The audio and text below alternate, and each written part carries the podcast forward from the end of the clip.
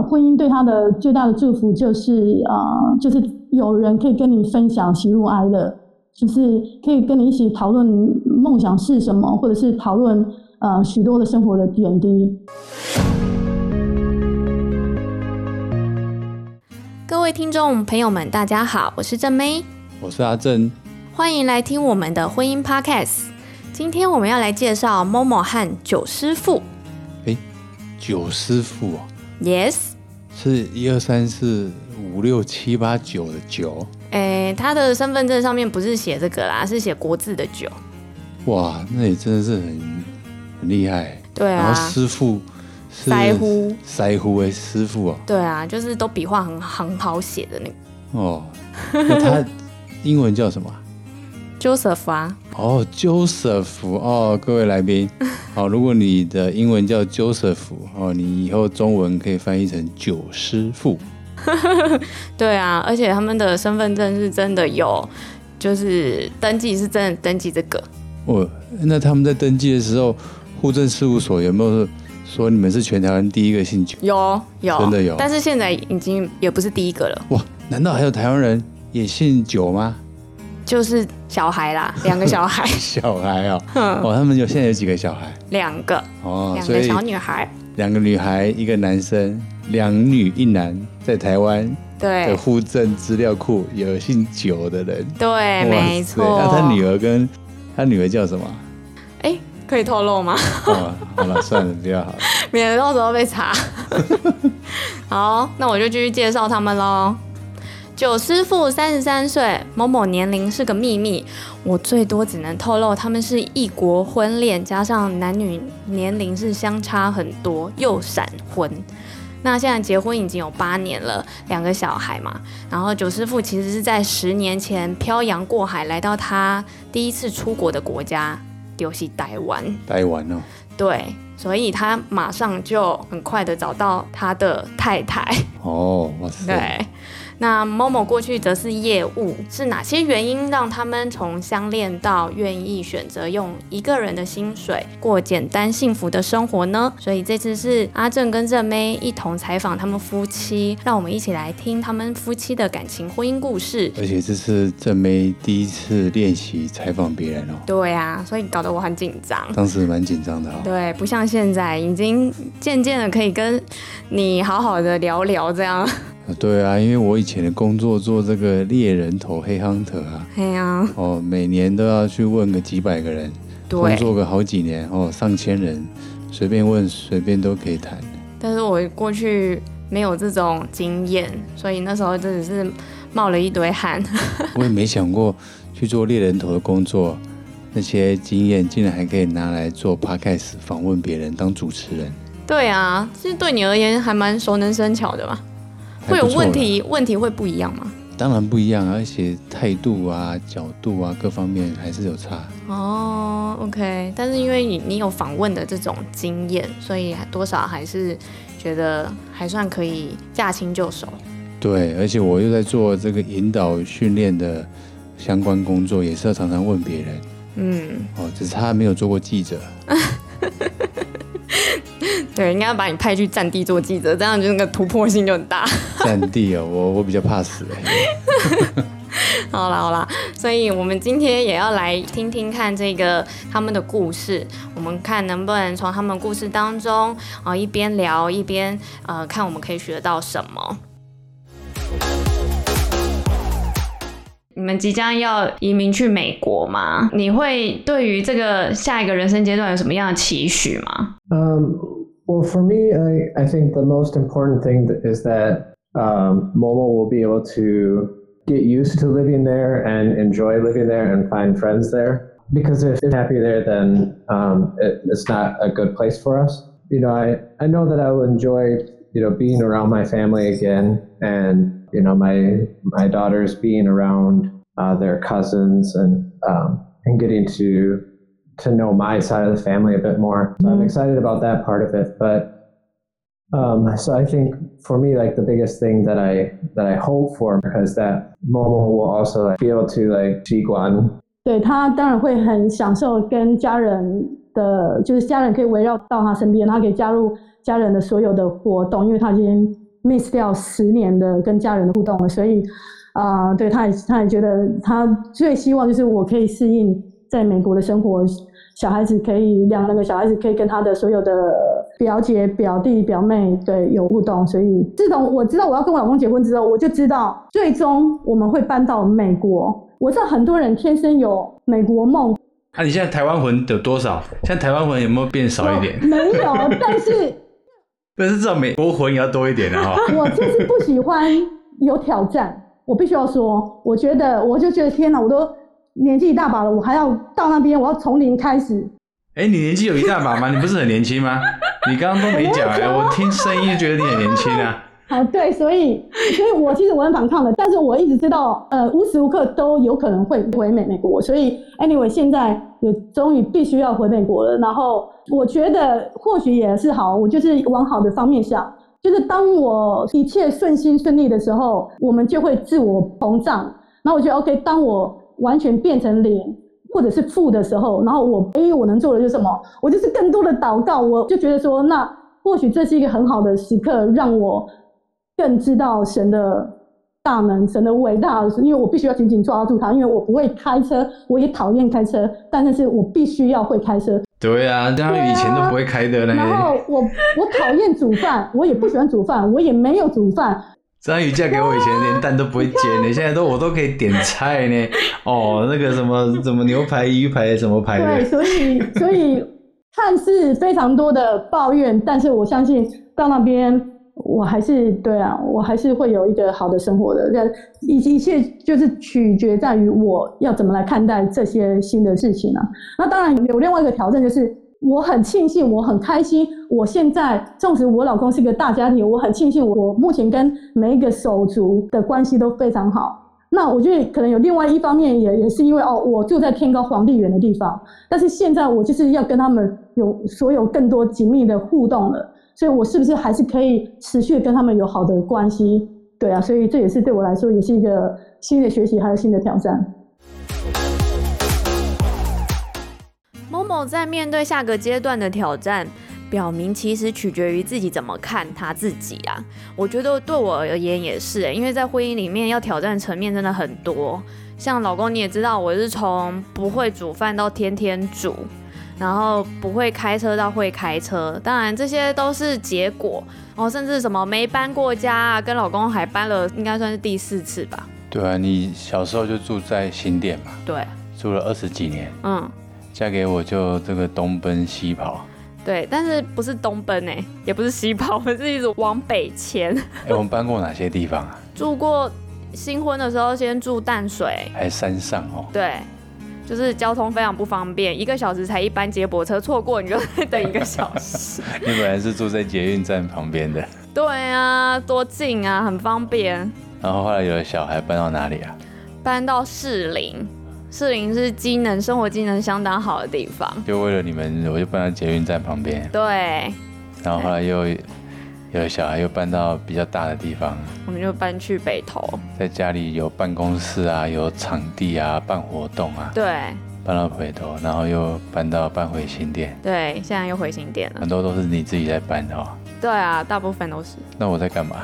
你就忙着开会啊，忙着去去做是评审委员还是什么东西？反正都是有事情。对啊，那就刚好说选到我有事情的时候，我家里搬家。对，刚好要搬家。好像是我故意的哦。不，不能说是你故意的，就是这就是我的挑战嘛。欸，你以为怪我吗？没有，没有怪过你。对，好，然后。还有啊，像前几集讲到说，我从不喜欢道歉到愿意跟老公小孩道歉，然后还有生养小孩啊，去了解很多小孩的各式各样的什么个性特质，什么怎么教养这些的，对，很多挑战哦。对啊，你以前去学校读书，去还去读山上小学，就是很怕跟人群接触。对啊，我小时候其实很。就是很封闭啊，也胆小了，对，不喜欢跟人家讲话。现在竟然还要公开跟我来录制 podcast，对呀、啊，没错。这这个太挑战太大，太突破蛮多的哦。好在好在我从封闭自己那个时候，其实我后来就改善很多。哦，那那你刚才有讲一个啊，嗯，就是做菜啊，从本来不会，什么都不会做，对啊，真的啊，我连煮鸡汤这件事情我印象很深刻。我第一次煮鸡汤，跟我好朋友，然后在我婚后跟我好朋友一起要弄鸡汤。然后因为鸡汤其实要煮两次，第一次是你要先把那个生肉煮成熟的，然后要把水过滤掉。但我就不会，我就以为煮一次就到底这样子。我相信很多听众朋友也一定不会，他们今天说啊，要煮两次哦，要煮两次哦。好，要是听到你觉得原本是煮一次，现在要煮两次的，你觉得有这样子的 这个提醒哦，请在我们这个 podcast 留言哦。嗯。其实也要看什么汤啊，因为我的脑袋里面可能想要是火锅嘛，火锅不是也是把生肉丢进去煮熟了，烫一烫就可以吃了。鸡胸肉一片一片的。对啊。对，但是你是讲的是带骨头的，对，有熬炖的、熬煮的。对啊，对啊。所以听众朋友们，其实煮汤不会很困难，但也有那种一次性煮到底的，但是要看你是煮什么肉啦，有没有带骨。讲到后面变讲讲成什么食谱？食谱很重要啊，很多单身的通常都是在外面吃啊，对啊，啊随便吃啊。像我们现在有小孩，所以当然就看重他们的成长啊、健康啊，嗯，所以就要自己煮啊，没错。所以发现自己煮菜也是在婚姻当中要面对的挑战，没错没错。从洗菜挑菜，对啊，哦，那你啊，像我现在才知道小白菜农药放很多。所以听众朋友，我是从这个菜贩当中得知的，小白菜放农药放很多，所以我就不会买小白菜给我们家人吃啊。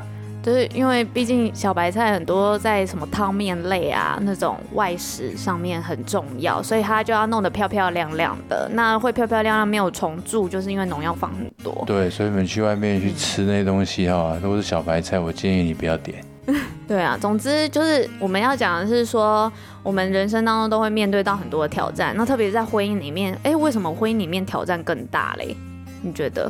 像我们有一集那时候访问 Chase，他不是就提到说，这个婚姻当中跟单身的时候有很多的色彩嘛？嗯，我们也提过嘛，单身好像给你十种颜料，对，你怎么画可以很漂亮，但是就只有十种颜料。但是婚姻可能有一百种颜料哦，两个人加起来。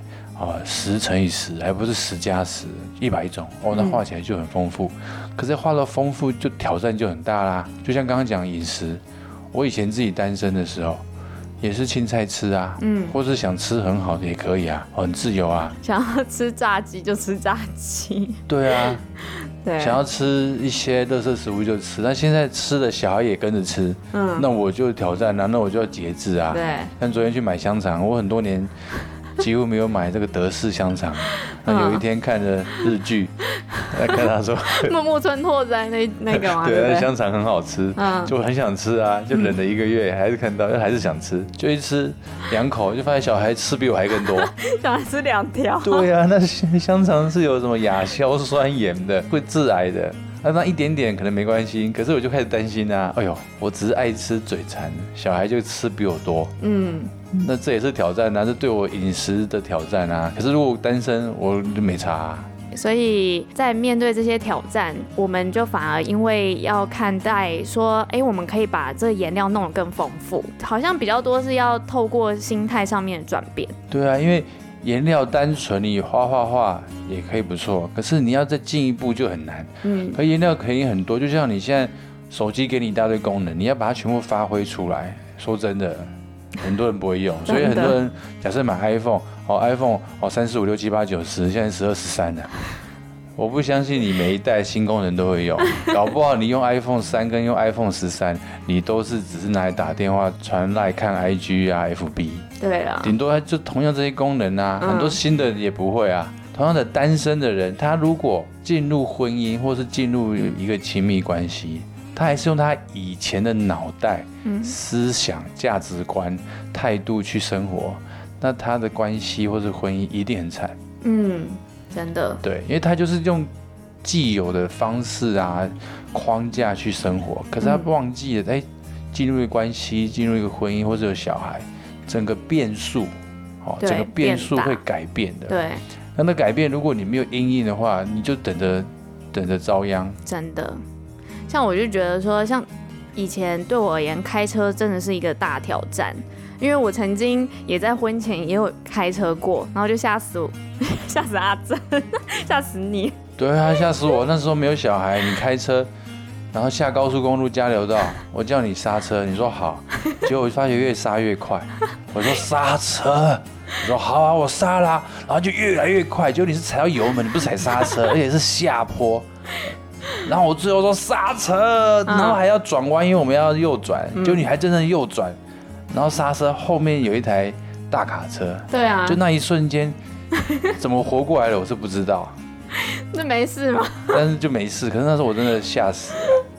对，但是我我觉得就是因为在还没有小孩那时候，在练习这个开车，后来你就没有让我继续开嘛。可是反而因为有了小孩，有时候就是得带小孩去其他地方，还是得会开车。对啊，都不能都靠我嘛。对。那那一次的经验，就对我而言就是一个很大的挑战，因为才会知道什么叫做眼睛除了看前面之外，你还要看旁边两个耳朵，然后跟那个就是中间那个后照镜。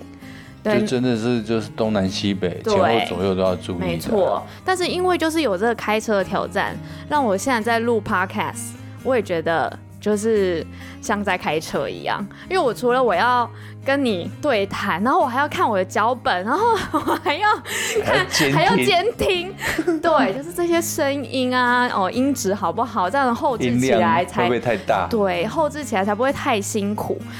那我觉得就是因为有开车这个挑战这样的经验，才能够让我在录 Podcast 上面，我才不会有那么多的害怕跟担忧。对，很多人想说，哎、欸。开车跟录 Podcast 还有关系，像我太太刚刚就跟你解释，因为她要眼观四面，耳听八方。对，刚才讲错，眼观什么？刚刚说眼观八方，耳听四面，反正都一样了。对啊，总之就是要留意的是细节很多。对，所以进入婚姻，真的要注意的细节太多。嗯。那所以你单身的时候呢，如果可以让你的人生经验，不管是工作。或者是你的原生家庭，或者是你一般的交际应酬，嗯，或者是像我们有在教会有很多自工服务，这些很多的经验都是要跟人应对进退，而且各式各样的人百百种，怎么样去眼观四面，耳听八方，怎么样跟不同的人相处，嗯，像有一个所谓的比较有名的性格测验，DISC，嗯，你是低的人，然后你是主导性很强的，跟一个。哦，你是很稳定的，想要很 S 人在一起，嗯、哦，两个人都很煎熬，对，但不代表两个人就不可以好好合作，嗯，所以如果婚姻也是一样，一个很低，一个很 S 人在一起，哦，那个挑战，总之男女大不同，不同性格的人，那挑战大到让你想都想不到，所以我们之前婚姻常常讲说，婚姻就是照妖镜，把你以为你在单身很厉害的，放在婚姻当中，你就让你知道你死得多惨，对。所以就是其实是一体两面的，只是我们可能在单身的时候，我们比较常看到自己某一面相。哎，那挑战那么高，那我们现在不就是大家就婚姻就卡死了吗？对、啊，所以我们才录婚姻 podcast。对啊。那听完我们讲完，他不是更怕吗？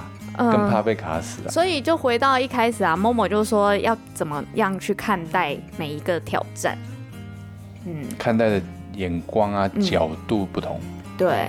如果我们一直就去放大我们所看待那些我们不喜欢的挑战，那我觉得婚姻里面就会很难过，就是真的是卡住。所以就很多人就离婚。嗯，很多人现在我们一直强调，现代人离婚以台湾数字，每年如果有五对结婚，就会有另外两对离婚。嗯，哦，当然离婚率并不是这样算，并不是说二除以五百分之四十，不是这样算。但你可以知道，每年平均有台湾大概十二万对结婚，嗯，同年度就有另外五点五万对离婚，将近一半，嗯、哦，那是非常要命的。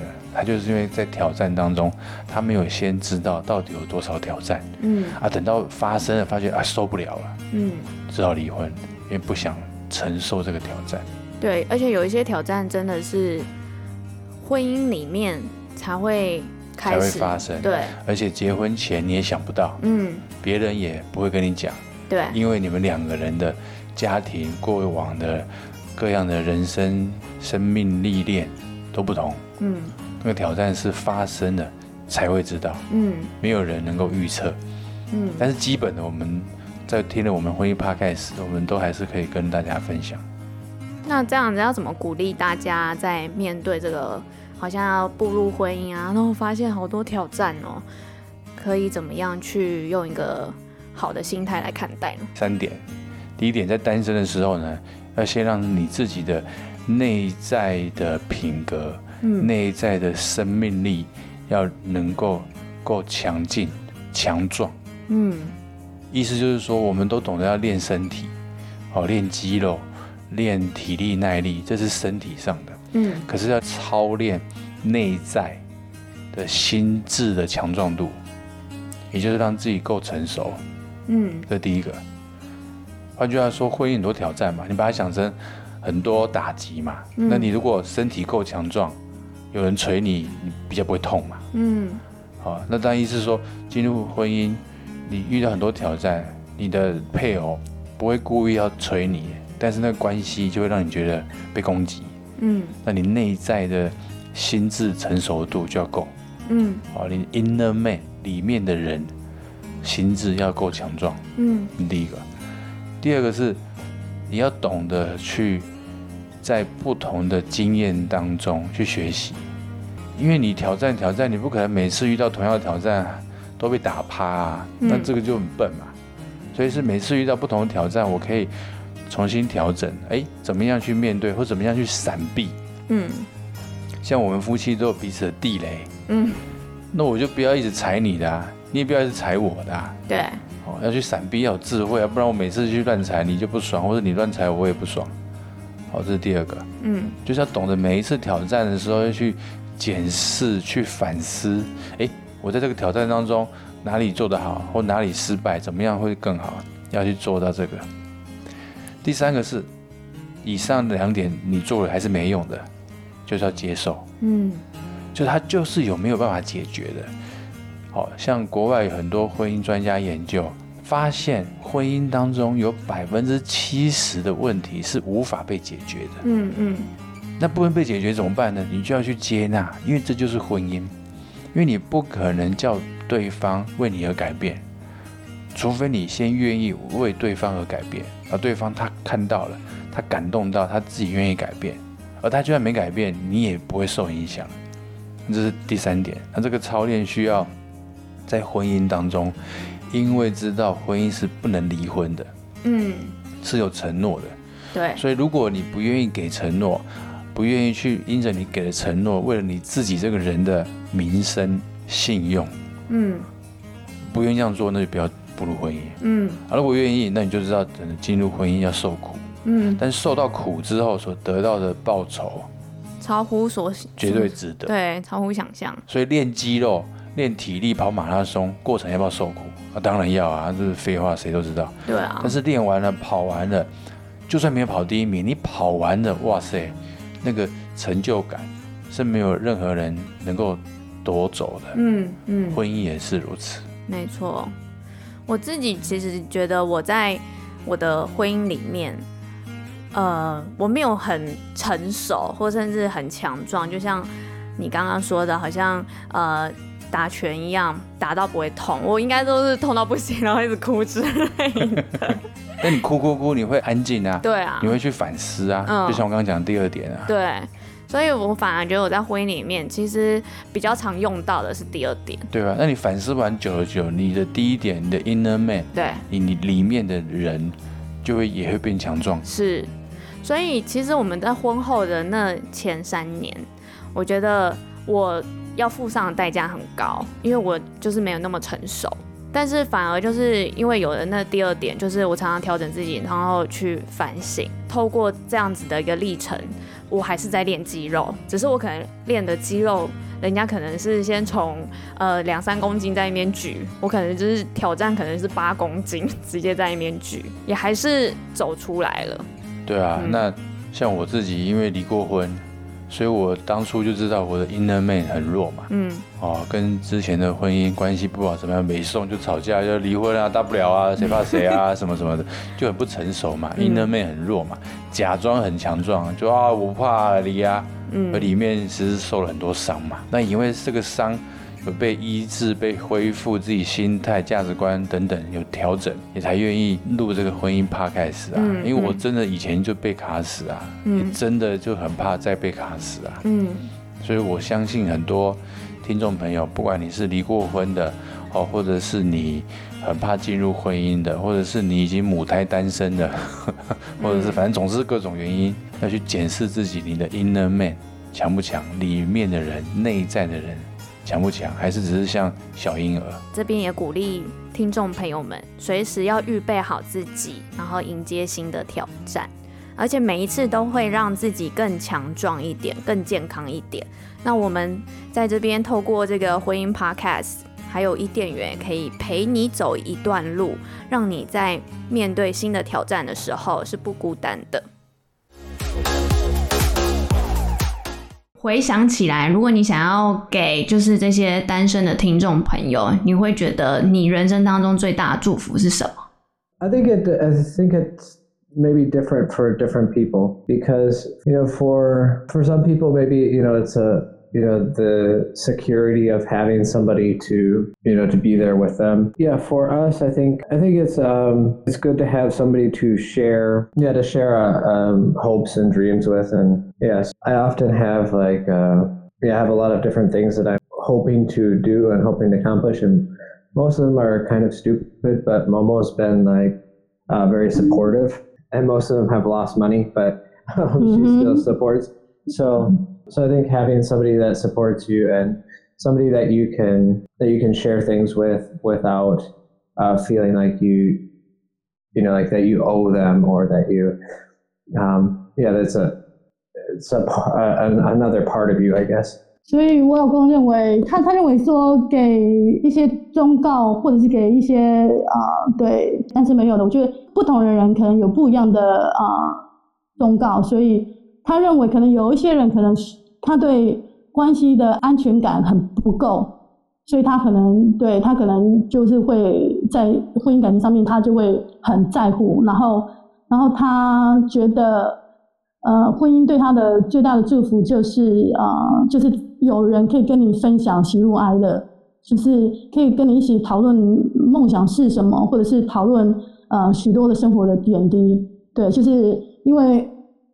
这个对我来，这个也差不多是我的答案，因为就是我不喜欢做事情，我觉得我我天生，嗯，就是我需要解决的事事情，我的生活需要是我的责任，我需要去解决的话，我就会非常的积极。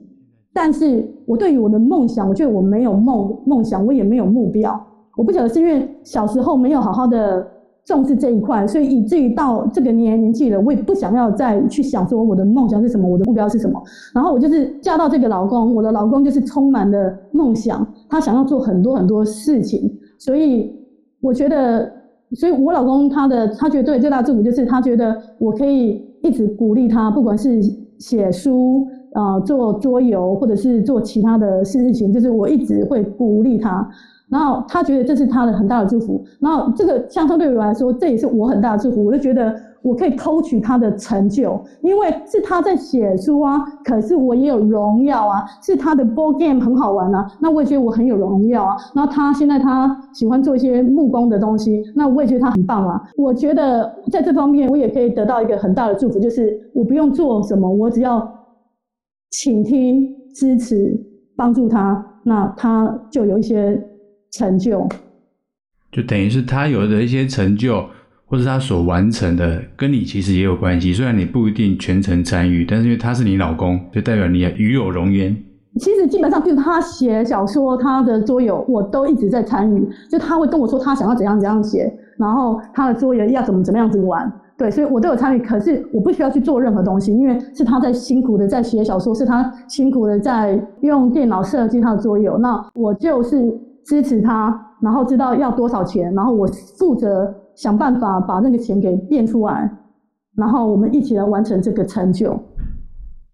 哇，我只差没有变出钱来，不然我应该跟汪怡珍也差不多，就是。对啊，对啊，像像张阿姨就被我抓来这个伊甸园这个做这个婚姻 podcast，还被我叫来当主持人，今天是他的第一次访问，哦、很有荣幸。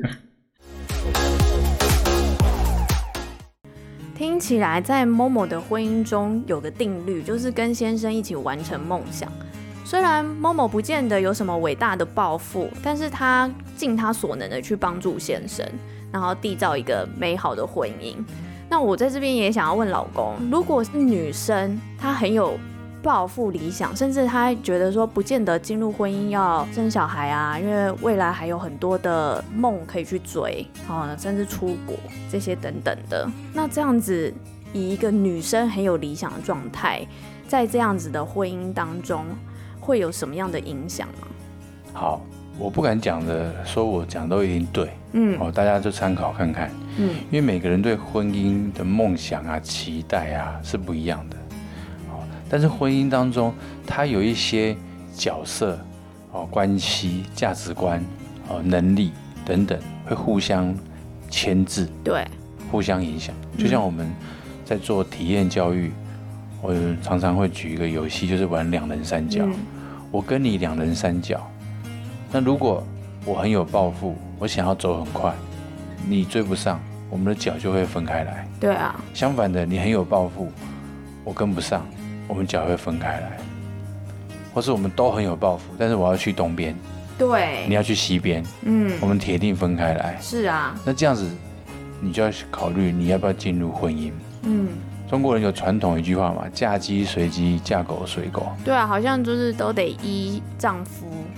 那我相信女生，那我改一个话哦，娶鸡，那我就跟鸡在一起，嗯，跟着鸡跑，嗯，娶狗，嗯，那我就跟着狗跑，嗯，意思就是说，哎，那男生可不可以跟着女生跑？那我个人觉得，看男女之间、夫妻之间要怎么去协调，所以一样是两人三角，嗯，假设今天你比较有抱负，我们在结婚之前，我们在交往之前就先谈这个，那我也愿意跟。然后在不同的角色上面，我们互相配合。嗯，我认为这可以。但是呢，前提是这个男生他比较真的甘心乐意是可以的，因为毕竟男人在整个被社会价值观所限制的，或者是所教育的，是说男生要比较能够成为一个供应者，嗯，能够发挥哦你的能力去照顾家庭。但如果你是跟着妻子走，你去支持她，你愿意，而且你也能够承受得住这个世界社会给你的这样的压力，那很好。但是我觉得这样的人非常少。嗯，嗯，也就是说，讲白话就是你是吃软饭。假设你是要成为一个吃软饭的男人，而且你也吃得很开心，嗯，而你的老婆女人也愿意被你吃得很开心，两个人愿意这样子，我认为可以。对啊。但几率不高，因为他内在的声音或是外面的压力。是不容易的，是啊，尤其自己父母怎么看待，然后岳父岳母这些都会是很很直接关系。那我记得李安啊，这国际大导演，嗯，他当初就是有自己的梦想，可是他赚不了太多钱，在还没出名的时候，所以他的太太很支持他，然后也鼓励他，也陪伴他，他弄了很多年，细节我不是很清楚，但只知道他所谓吃软饭吃了很久，等于他没有收入嘛，对，太太有收入。可他太太支持他，他太太也愿意跟他，那有相信他，那所以他就变大导演。那这是个成功案例。可是我相信很多男人，他也就有梦想，太太也支持他，啊，久了久了，可是却没有像李安成功。这种人一定一大堆，嗯，所以他才不会浮出台面。那这样男人怎么办？婚姻可能也受影响。对。可是就回到最最根本的，当初结婚因为有承诺，所以就算他后来吃软饭。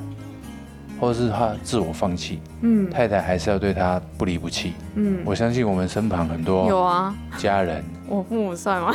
就是父亲，好像在四十几岁的时候，因为公司的关系就得离开，就是总之就是一些纠纷啊，那他就得为这件事情负责，他要离开，离开之后他已经四十几岁，其实要再另外换工作或是找一个不错的职务就不容易了，那。就变成我妈，她要扛家里头所有的开销，对。那但是，当然这过程当中，我相信对我妈而言很不容易。可是她就不离不弃，她就真的是，因为她每一次一想到动了那个离婚的念头的时候，她就想到她之前在教会里面结婚，然后说我愿意。对啊，对啊，我愿意。哦，这首歌很多人很爱唱，但是那可不是开玩笑的。对啊，真的。而且你父亲在他那时候年轻，就四十几岁，对你母亲也没有说特别的尊重啊，爱她，关系也是还在过程中，嗯，还是有争吵，所以那那是很困难的。对啊，我相信对我爸爸也不容易，因为我爸爸在他那个时候，他也不知道怎么去消化他的情绪啊，然后面对这样子的一个，对啊，就被公司好像当替死鬼，对啊，背黑锅，嗯，对，而且还不能讲，因为还有什么法律诉讼。对，那这样这些很多事情我们没有办法预测，所以挑战、嗯、婚姻挑战真的没办法预测。就像现在你嫁给我，我们刚开始婚姻也过得不错，对啊，这几年啊，因为我们的这个财务的规划，哦，这个别人这个捐款的奉献收入变少了，哎，那你嫁给我，你也要面临挑战。是啊，时不时还是会忧虑啊。而且我也四十几岁，对啊，就让你想到 我爸，你爸那个时候，对啊，所以这些挑战如果都要靠自己去面对，一个一个去扛，很累，嗯，所以为什么我们信耶稣？信耶稣不是代表我不扛，也不是代表我不负责任，但我知道有一个神跟我们一起扛，嗯，那个感觉是不一样。真的，我自己觉得说，哦，如果我一直去看我们家的财务的话，那我真的是。应该马上头发发白吧，变白发魔女，就不是正妹。对啊，你现在头发 白头发比我数量多。对啊，那是本来年纪轻的时候就这样。我也发现我最近我连鼻毛都有白色的。这个太有趣了。对，但是这个就是婚姻的挑战，而且这也是人生的挑战。嗯。也就是说，如果我不结婚，我们在工作或是收入或者是各方面身体健康各方面还是会有挑战。但是婚姻就会有一个很棒、很祝福人的，就是在婚姻当中，因为彼此承诺，愿意委身这个盟约，这个婚姻的盟约，嗯，海誓山盟的盟约。所以当我们遇到挑战，我们可以一起撑过，对，一起扛。然后又加上我们又信耶稣。又有上帝给我们的盟约，那个彼此那个坚固信心，就会像磐石一样很稳固，就有加成效果。对，嗯，很稳固，不代表说不会害怕，不代表说不担心。我晚上还是会磨牙，嗯，但我知道我最内在的核心里面有一个不可被震动的国，嗯，是不会夺走我内在那种最深的平安。嗯，像我几年前。有一次在做高空绳索，嗯，高空绳索就是哦九公尺、十公尺那个高度，爬上去就很害怕了，会腿软的。然后有人撑着你的，拉着绳子，哦拉着用扁带各种安全措施保护你，要走过一个圆木头，走过去那是脚一定会抖到发，那受不了，比猫王还会抖。嗯、很细的圆木嘛，对不对？对，比猫王还抖起来，嗯、所以走不过去。嗯。然后那一次我印象深刻，到现在十几年过去了，我整个路程走过去，我跟大家说啊，我相信你们会保护我啊，我不会害怕。我全程都一直没有办法停下来，嗯，很害怕，但是我还是走过去。走的时候呢，我还是跟他们说我不怕，但是我就是身体还是很害怕，嗯。我要讲的是说，当我走完花了大概快一个小时，全身发软，走完之后。我那时候体会到说，我走过去了，我可以害怕，但是我还是可以走。嗯，所以我以前以为我不要怕，我不能怕，哦，所以我才能完成。现在是我发觉我可以完成，我可以带着害怕的心完成。嗯，但我又内在知道我有一个依靠。嗯，我觉得这就是我们信耶稣在婚姻当中最宝贵的一件事情。嗯嗯嗯，相信听众朋友们一起完成。彼此的一些理想啊、抱负啊，更可以享受那个彼此之间在这个过程当中的喜悦。Momo 跟九师父的爱情婚姻，相信也能够给听众朋友们很多学习跟帮助哦。希望能给听众朋友们一盏灯、一席话，还有一段路。感谢大家来收听，你可以参考本集资讯。有购买与爱同行卡牌的网页连接，欢迎到伊甸园注册会员，报名我们的交友、恋爱、婚姻活动。若您要支持婚姻 Podcast，请评论与分享。让你的朋友们也能一起听到交友、恋爱、婚姻的美好故事与使用原则。